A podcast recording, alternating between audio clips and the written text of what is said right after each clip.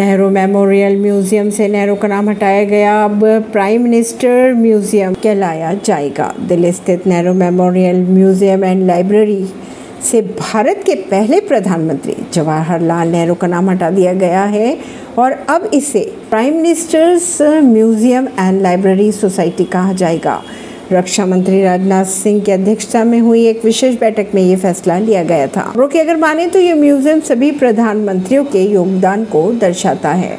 विशाल काय पक्षी के टकराने से टूटी विमान की विंडशील्ड वीडियो में खून से लथपथ दिखाई दिया पायलट। इकाडोर में उड़ान के दौरान एक विशाल काय पक्षी के टकराने से विमान के विंडशील्ड टूटने के बाद पक्षी विमान के अंदर घुस गया। इसका ऑनलाइन वीडियो भी आए सामने, जिसमें खून से लथपथ दिखाई दे रहा है। पायलट विमान उड़ाते हुए दिख रहा है, जबकि मृत पक्षी विंडशील्ड में फंसा दिखाई दे रहा है। ऐसी ही खबरों को जानने के लिए जुड़े रहिए जनता सरिश्ता पॉडकास्ट से। परवीन दिल्ली से।